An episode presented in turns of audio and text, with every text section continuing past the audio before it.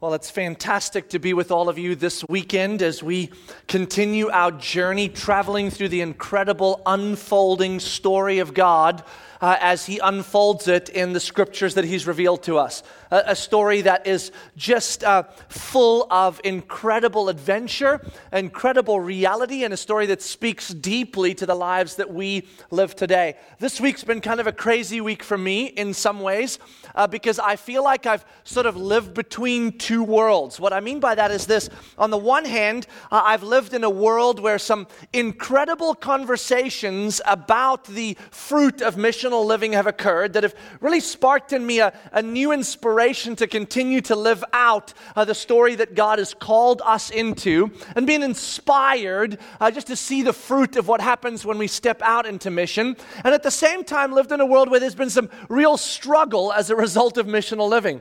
Uh, Axum Coffee, as many of you know, a little store in uh, downtown Winter Garden, received a little award this week for community impact. And so, as the award was presented afterwards, I found myself in multiple conversations with people uh, that were really, really cool to listen into about the life of Mosaic Church. So they knew that I was pastor of Mosaic Church. And so I bumped into the woman that founded Buddy Break, which is the ministry that we have here at Mosaic Church that we share in, where people uh, that are part of families with children with significant special needs can, can come and, and drop their kid off for a, a period of time with safe adults that understand the medical realities that come with that so they can go run some errands or they could go on a date or they can get away because you know that when you deal with high end special needs, that can be all consuming because calling a babysitter doesn't play out well. And so I bump into her, and, and she says, Oh my gosh, you're pastor of Mosaic. I just want to thank you so much that uh, your church is not only involved in Buddy Break, but is a front runner in Buddy Break. Uh, we have over 100 kids uh, with special needs that are part of our children's ministry as a result of the world we live in with the special needs world in Buddy Break and multiple other special needs arenas. And she says to me, You know how few churches and few organizations have the courage to step into this mess? Right? Because it gets messy when you step into brokenness like that. In that same space, I bumped into someone that's highly involved in the foster care system in the Central Florida arena.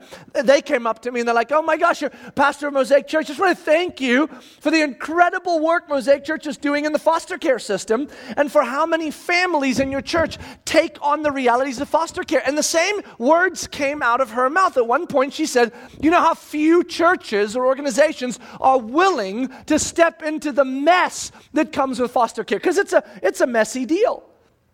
I was having a conversation with somebody that uh, knew that we had stepped into adoption, had heard that Mosaic Church uh, over the last four years have seen more than 100 children adopted into forever families here. And so they're talking to me. They're like, uh, it's, it's so incredible to hear about what Mosaic's doing in the, the field of adoption and, and your story and, and what's happening. Man, what an incredible thing. And I, I'm standing listening to these conversations and I'm, I'm feeling so excited that the realities that we've called uh, you guys to, that I've been called to, that we're stepping into these things and that, that it is making tremendous impact in our city for the realities of the gospel. I, I felt like constantly saying to them, well, we, we're just utterly convinced that what we've discovered in the gospel actually calls us to become ambassadors and, and to step into hard places. That's why we dare to go to these places. That's why we dare to step in.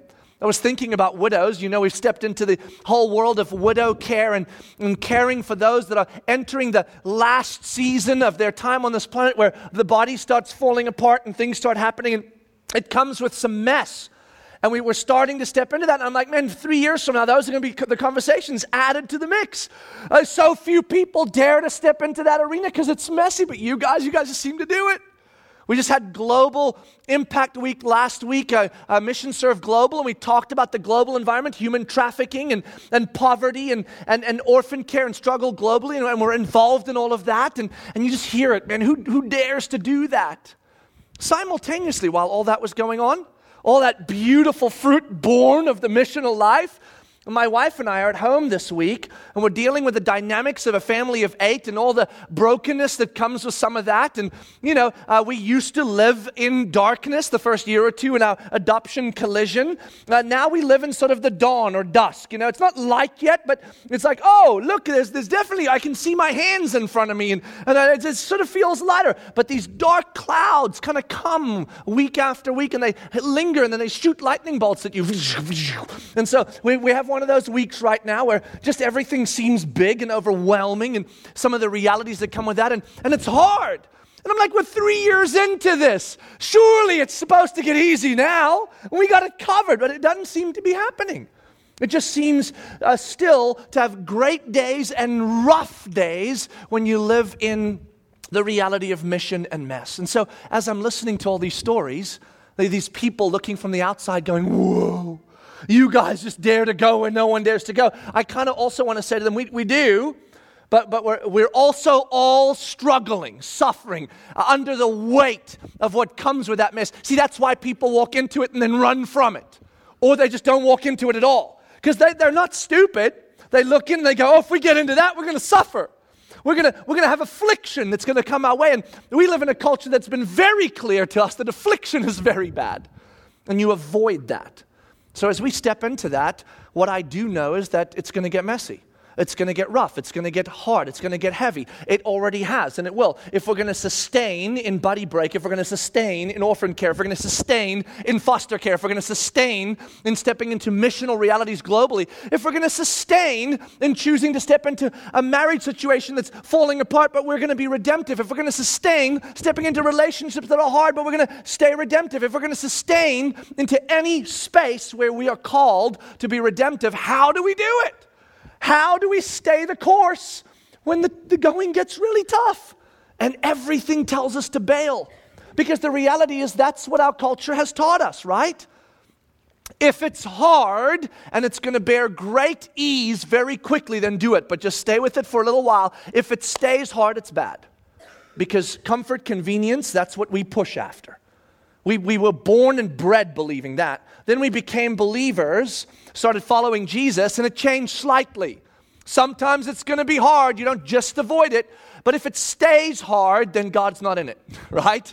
It's hard for a season, but then all your friends start sitting with you, your Christian friends, they go, How long has it been? It's still hard?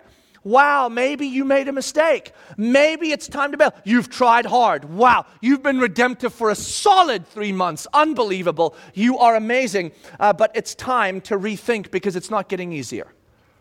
But what we've discovered here at Mosaic Church is simple, right? We've discovered that when you're going to live redemptively, when you're going to step into hard things, hard places, broken places, uh, when, you're going to, when you're going to live on mission for the gospel, that sometimes it's going to be hard all the time because that's what mess often does.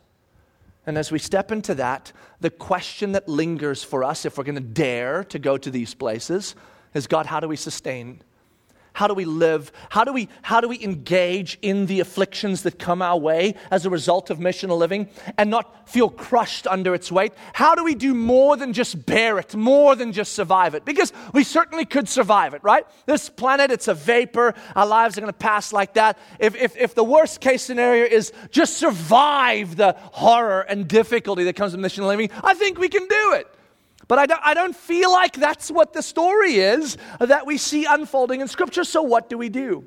Paul is currently writing a letter to the church in Thessalonica. He's sitting in Corinth. He's traveled through Macedonia. You remember, he came from Antioch. He was traveling with Silas. He picked up uh, Timothy in Galatia. They traveled uh, west across Galatia and then through into uh, just about into Bithynia. They got to the Aegean Sea. They picked up Luke there, the author of the book of Acts. They traveled across the Aegean Sea into Macedonia, Roman territory. They went to Philippi first, headed down to Thessalonica, to Berea, went to Athens, traveled to Corinth. So we're with Paul in Corinth now. We've traveled with him through all those incredible stories.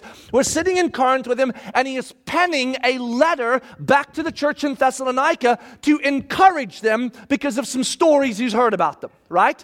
Now, he was in Thessalonica not too long ago, and so we remember, if you've traveled with us, when he crossed into the, uh, the Macedonian region across the Aegean Sea, when they got to Philippi, Roman territory, they enter in there, they share the gospel. What happened in Philippi? The people went nuts. They beat them, they arrested them, they put them in stocks overnight in prison, and they condemned them to death. So they were facing their death the next day.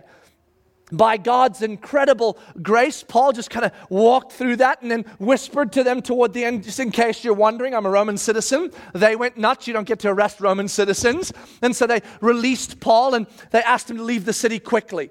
Very, very significant persecution in Philippi. When they went from Philippi down to Thessalonica, things didn't get better, they got worse. The worst persecution that I think we saw Paul and his buddies face in their Macedonian journey thus far has been in Thessalonica. Because the Jews there that were in leadership that were jealous of Paul were so jealous of him that not only did they have to whisk him out of Thessalonica in a, in a number of weeks, just I mean, get him out of town, but when he went down to Berea, those Jewish people that were in leadership jealous followed him to Berea to stir things up there. They didn't even stay in Thessalonica. At least the people in Philippi stayed in Philippi and told him, get out of town. And so we know that Paul's experience of carrying the gospel into Macedonia uh, uh, by the time he gets to Thessalonica is not good. It's full of struggle. And you could imagine that Paul might be sitting around a coffee table with uh, our Christian friends, with us, and saying, Oh my gosh, we went into Philippi, it went nuts, they tried to kill us. We went to Thessalonica, they tried to kill us. We might say to Paul, Did you ever consider not going into Macedonia? Did you ever think maybe God's saying to you, Not a good move, Roman territory, go up into Bithynia, go down into um, Asia Minor, spend some time where the Jewish people are? But, but go over here. These people are trying to kill you. And, and I wouldn't imagine it would be tough for us to hear that conversation. And what Paul's going to do for us now in the letter to the Thessalonian churches is going to show us the extraordinary beauty and the normal reality of what he's experiencing. He's going to say to us if you're going to live a faithful life, a life full of faith, a life full of belief, then you, are going to anticipate some things. And part of that is going to be this beautiful journey that He's going to invite us into in the afflictions, the persecutions, the oppositions that we might face in a journey of faithfulness. Remember, the church in Thessalonica was incredibly faithful uh, despite a lot of their afflictions. And Paul's writing them to say, Well done, you're living full of faith, full of belief. This is what's birthing the fruit out of you. Now, here's how you stay the course so that you don't get discouraged, depressed, and fall apart despite what you're facing. Let's grab our Bibles and let's turn to the book of First Thessalonians. If you're using the Bibles we've provided for you, we're on page 640. 640 of the Bibles we provide. First Thessalonians chapter 1. Uh, we're going to watch Paul unpack this in a sequence now.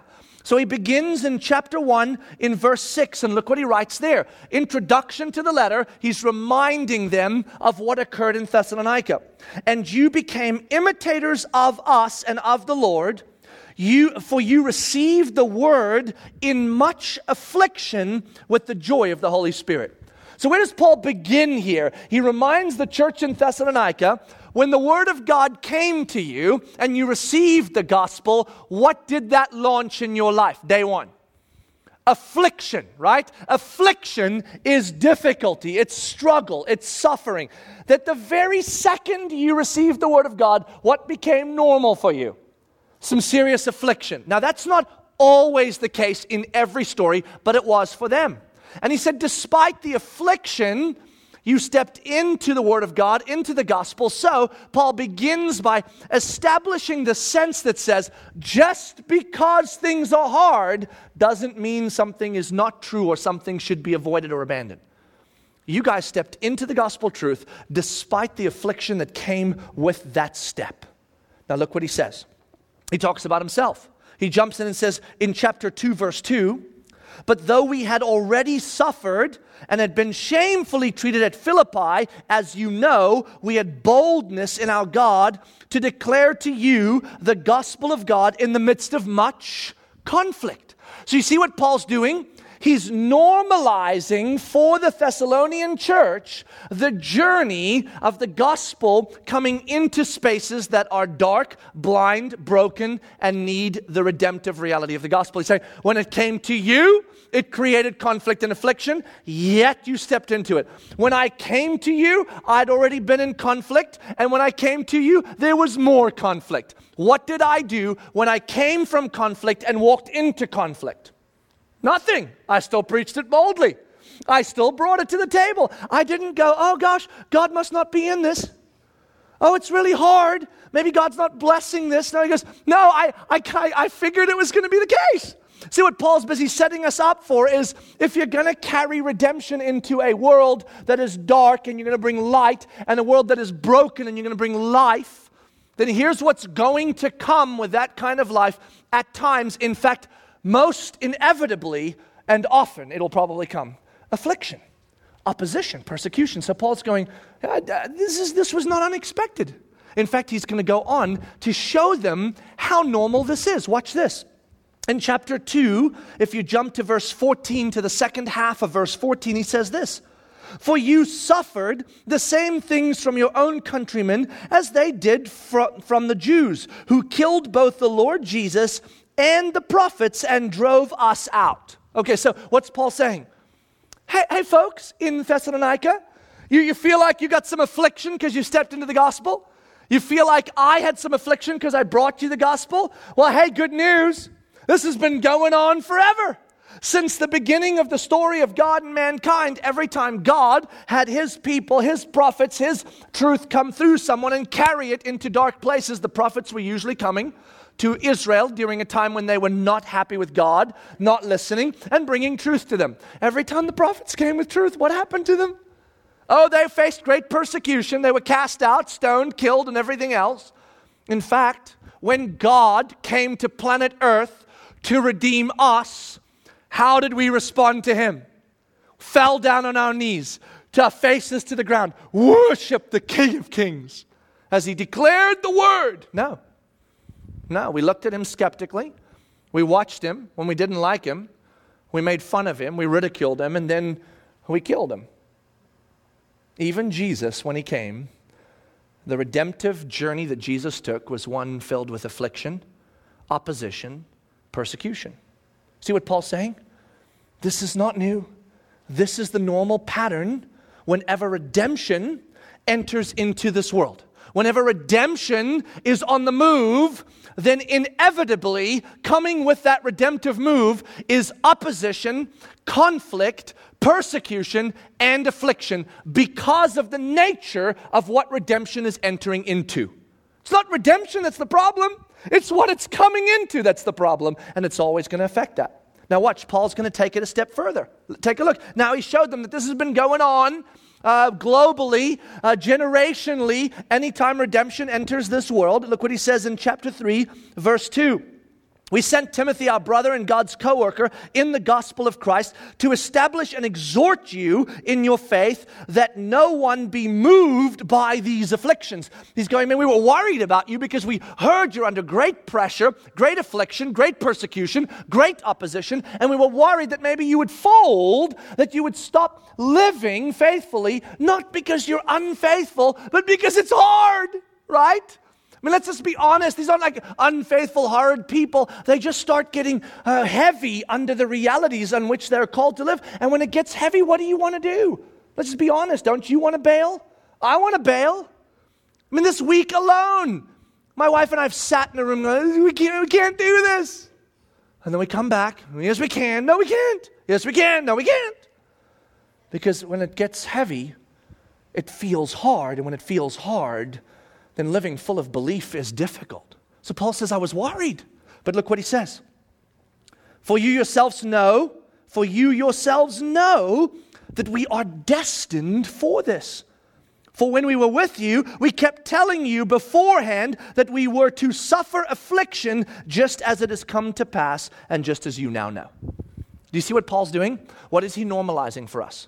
If you're going to live a life full of belief, if you're going to buy into the reality of the gospel rescuing us, and you're going to carry that gospel in word and action into a broken world, when you bring light to darkness, when you bring uh, uh, uh, yourself into brokenness in the world, here's what you can expect, must expect, should expect opposition, persecution, and affliction, struggle, difficulty, suffering, because of the nature of what you've been called to do.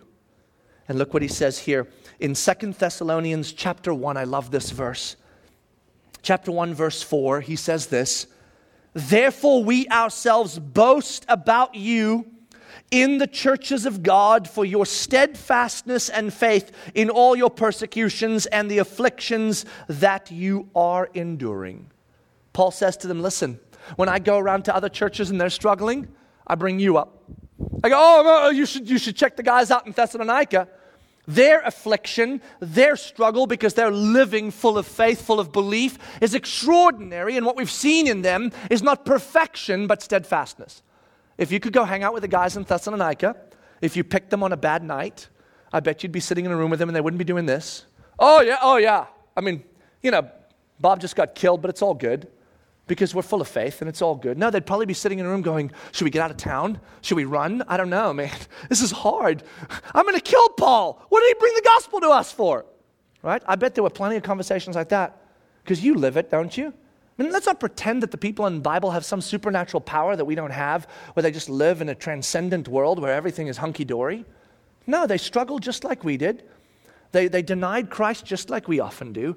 They, they wrestle just like we do. But what Paul is saying is, as all of that's happening, what, what, what is worthy of celebrating is when you live in the afflictions that the gospel, by definition, creates when it enters into the brokenness of this world, and yet you live steadfastly, meaning full of belief. That your end, go, your end point after wrestling through the difficulty is, oh, no, no, no, I still know who I am, I still know what I do. The conclusion that Paul draws is simple. It's very simple. If you're going to live redemptively, affliction, persecution, and opposition will be part of your life. Not all the time, but a lot of the time because of the nature of what you're doing. Two, it's normal. It's normal. It's normal. I don't care what your culture tells you, it's normal because you are carrying redemption into brokenness, light, into darkness that doesn't like light. So it's going to come with some serious opposition. And it's worthy of celebrating. Not the suffering. The suffering. God, God did not create us to suffer. It's not what He wants. He doesn't celebrate when we suffer, and He's not calling us to be suffering people. Oh, when you suffer, you're spiritual. Oh, when you suffer, you're doing it right. Find suffering and get in it. That's not what God's saying. That's a poverty theology that says I'm only spiritual when I'm suffering. What God is saying is live redemptively, live on mission, and just so you know, part of the consequence of that is going to be affliction, opposition, persecution. It's going to come. And I'm sorry, because that's the world that we live in. But listen, when it does, as you live in that, it's worthy of celebrating. We do not live in a prosperity theology that says, Oh, are you struggling? God must not be blessing you. Oh, are you struggling? What are you doing wrong? There must be some sin in your life. No, what Paul says to the church in Thessalonica is, We see your affliction because of your faithfulness, and we celebrate that your faithful life is producing this reality, and we celebrate you because you are steadfast in it. This is what we do. The authors of Scripture, as they dealt with this reality, this reality that when we enter the world redemptively, it's going to create affliction, opposition, and persecution, they turned thinking upside down with it. They gave us a, a, a, secret by which we can begin not only to enter the suffering as a thing to bear, but as a privilege to enjoy. Right, let me say that again. They turn it so upside down that the suffering that comes with gospel living is not just a thing to bear, but a privilege to enjoy. Peter does a brilliant job of this when he writes his first letter, First Peter. Let me read to you what Peter says when he writes to the church as a whole. This is what he says. 1 Peter chapter 4, page 658 if you're using one of our Bibles. 658, 1 Peter chapter 4, verse 12. Listen to these words. Beloved, do not be surprised at the fiery trial when it comes upon you to test you as though something strange were happening to you. I love how he starts that. Are you struggling? Uh, is it, is it difficult? When you stepped into that messy story because you were trying to be all redemptive, uh, going to do something for God, and it got all crazy on you? And you're like, God, what are you doing? This was supposed to be hard for a season and then get easy. It's how the whole world works. He goes, don't, don't be surprised. Don't be surprised. Look what he says. But rejoice, verse 13, insofar, there's the secret, rejoice insofar as you share Christ's suffering, that you may also rejoice and be glad when his glory is revealed. You see what he just did? What Peter just did is he said this Folks, when you suffer, because you're living redemptively. This is a different kind of suffering than just the natural suffering that comes from planet Earth, right? We're going to deal with that next week because Paul deals with that in Thessalonians as well. When you're suffering just because you live on planet Earth, there's a way to handle that. But the suffering we're talking about here is the affliction, persecution, and opposition that comes from choices that you make to be redemptive, to be gospel centric, to step into difficult things because you're called. He says, when that happens, rejoice insofar as this that you are sharing in the very work that Jesus did on this planet. You are sharing in his suffering. And it was his suffering that produced our redemption, our life. So rejoice that you get to share with him. He's invited you into that. And wait, wait, it's not done yet. That's just a kind of a bearing. Rejoice in this also, that you will also share in his redemption, in his resurrection. Jesus did suffer for us, but he also rose from the dead for us. And this is his promise to our story. I will invite you into missional living on my behalf as ambassadors of Christ. You will suffer as I suffered, because that's the nature of redemption. And then I will redeem and resurrect. That's the nature of life. And this is what we can rejoice in. Paul writes later to the church in Philippi in Philippians chapter 3 verse 10 and listen to the words that he writes to this church. This is Paul who was also writing Thessalonians and this is an expansion on his understanding of this beautiful privilege of struggling on behalf of the gospel when we've chosen to be missional. Listen to this. Verse 10 of chapter 3. He's just talked about how he, everything that he had, he considers a loss in comparison to the surpassing greatness of knowing Christ Jesus. And he says this that I may know him and the power of his resurrection and may share his suffering, becoming like him in his death, that by any means possible I may attain the resurrection from the dead. See, Paul is converging God's resurrected life and God's life of suffering because the two cannot be parted. To bring redemption is to bring life into brokenness and light into darkness, which will produce, no matter how you swing it, opposition, persecution, or affliction, or all of the above. But as we enter in with the gospel redemptive story, the resurrected story, what we are promised is that in that affliction, we will see life born. Hebrews chapter 12, the author there writes these words Fix your eyes on Jesus, the author and perfecter of your faith. Wait for it. Who for the joy set before him endured the cross, scorning its shame, and sat down at the right hand of the Father. See, what does it say? Jesus took on the cross because he liked the cross? No. Jesus took on the cross because suffering is spiritual? No. God doesn't want us to suffer. Jesus took on the cross and endured it for the joy that was set before him. And then it says that he scorned its shame and sits at the right hand of the Father resurrected. We enter into the redemptive life because we've discovered that's who we are now. And with that life comes the natural consequence. You see, the authors here are telling us uh, the obvious. They're reminding us of what should be obvious to us that our culture has caused us to forget at times.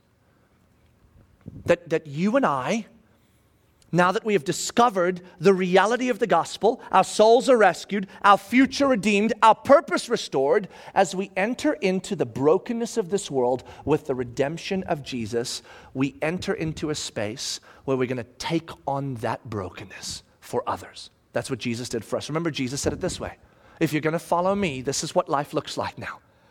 Every day you're going to take up your cross and follow me. That's not a circumstantial reality, it is a missional reality. Every day around you, there are stories that are broken. And you get to participate in those broken stories. Some of them are very small and momentary, and some of them are very big and lifelong. And you get to participate in them redemptively by taking them on. But when Jesus took on his cross for us, he took on our sin and he suffered by it, then resurrected despite it. And what he says to us is that's your life now. You get to go into the world, you get to take on the brokenness. Why? Because you are the church, and the gates of hell will not stand up against the movement of the church light, life, and freedom. See, we're already told we advance into darkness, into the territory of the enemy, and we become the force that brings life, light, and freedom there. We are the ambassadors of Christ. And so, what they're telling us is simply this when you and I declare light to the darkness and bring ourselves to the brokenness as ambassadors of Christ, then we can know this almost always. It is going to produce, produce some form of opposition, of persecution, or of affliction. This is our calling. This is exactly why our cultural context is so dangerous to the gospel purpose and reality. You know why our cultural context is so dangerous to the gospel purpose and reality? Because our cultural context tells us that what we should be obsessed with is comfort, convenience, and safety, because that's the full life. See, our culture tells us you want a full life? You want a good life? You want a right life? Then create a life that is comfortable, that is convenient and that is safe. Have enough resources, have enough relationships, have, have enough circumstances that you, have, that you have ordered in your life so that you are comfortable, convenient, and safe. And that's our obsession as a culture. And if our obsession is with comfort, convenience, and safety, then we will, by definition, by very definition, we will avoid redemptive opportunities because they bring with them discomfort, they bring with them danger every time. They are unpredictable because you are stepping into mess. We will not avoid every redemptive opportunity. Don't get me wrong. We can still be Christians that pick and choose a few redemptive opportunities where we can give a little of ourselves, where we can step in a little bit, we can dare to kind of scrape. Uh, oh, oh, oh, oh! Redemptive. That was incredible. But we'll measure them, won't we? We'll measure them by how much how much danger, how much discomfort they're going to cause, and then we'll pick and choose the ones that aren't too bad. And if they affect our family, how dare they? Our children, oh God, no. Right? And we will avoid redemptive opportunities because of their very nature. And that's why the danger is if we buy into the cultural nuances to pursue comfort, convenience, and, and, and, and safety, we by definition lose the beautiful invitation that God has called us into. But when we find ourselves captivated not by the cultural um, uh, conclusions of full life, but by the gospel's revelation of full life, when we, when we remember that our soul has been rescued, our soul has been rescued. That means everything is already secure in us. We have life, we have light, we have freedom and we remember that our future is redeemed. No matter what happens on this planet now, our future is redeemed. We suddenly have the incredible privilege and power to look at the spaces in between soul rescue and future redeemed to the space of created purpose restored. We get to image the gospel, carry the glory of God now, and we go, oh, I'm gonna, I'm gonna live for that. And then we are drawn into a life that begins to look for the redemptive opportunities that are afforded us. We consider them a privilege that we would be invited into those spaces and see them. We begin to see that our life, this vapor on this planet that we call alive, is gifted to us to share in the work of Jesus, to share in the suffering of Christ for a redemptive end. Paul writes to the church in Corinth, the very place he's sitting right now, writing to Thessalonica. Later on, he will write to them. And he writes these incredible words in 2 Corinthians chapter 4. I'm going to read this to you. And as I read this to you, just let these words linger with you. I'm going to close with this concept. Here is Paul's conclusion to the life we've been invited into. Look how he begins. Chapter 4 of 2 Corinthians on page 627, if you want to follow along. 2 Corinthians chapter 4 verse 1. Listen to these words. Therefore, having this ministry by the mercy of God, we do not lose heart. I love how he starts. You have the ministry you have, as I have the ministry I have. The stories we've been invited into, the redemptive stories we get to be part of, by the mercy of God. He doesn't need you, He doesn't need me, but He invites us in by the mercy of God. We will not lose heart because we know we have been invited in by the mercy of God. Look what He says. But we have renounced disgraceful, underhanded ways. We renounce the practice uh, uh, to practice cunning or to tamper with God's word but by the open statement of the truth, we would commend ourselves to everyone's conscience in the sight of God. And even if the gospel is veiled, it is veiled to those who are perishing. In their case, the God of this world has blinded the minds of the unbelievers. So here's what they're saying When we bring the gospel to you, when we live the gospel before you, if you reject it, that is no concern of ours. See, that's not going to be enough to say, oh my gosh, God is not blessing this because some will always be more difficult than others. But look what he says. Look what he says here. He goes on to say these things. Verse 5 For what we proclaim is not ourselves, but Jesus Christ as Lord, with ourselves as your servants for Jesus' sake. For God, who said, Let light shine out of the darkness, has shone in our hearts to give the light of the knowledge of the glory of God in the face of Jesus Christ. You see what Paul's saying? We've already received the gospel and it is bright in us, and so we carry it to you regardless of consequence. This is the mercy of God that He has given us this ministry. There is such an attitude of invitation into the missional life. Now, look what He says. But we have this treasure in jars of clay to show that the surpassing power belongs to God and not to us. See, Paul saying when it gets rough, when it gets hard, and you say these words, I can't do it. I can't do it anymore. Good, because you're dead right. You can't.